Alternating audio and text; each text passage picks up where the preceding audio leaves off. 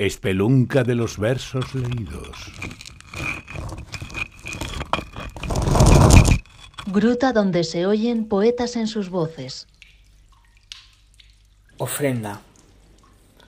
Los padres de nuestros padres ofrecieron a sus hijos el olor de las iglesias, las incontables ventajas de la familia nuclear, el coche a cómodos plazos, reformar la antigua casa, dinero para el bautizo del niño. Los envolvían entre los sedosos ropajes de la futura clase media.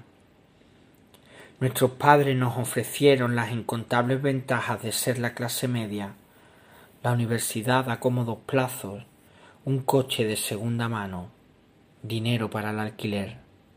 Nosotros, estirpe de padres sin hijos, ofrecemos nuestras manos vacías.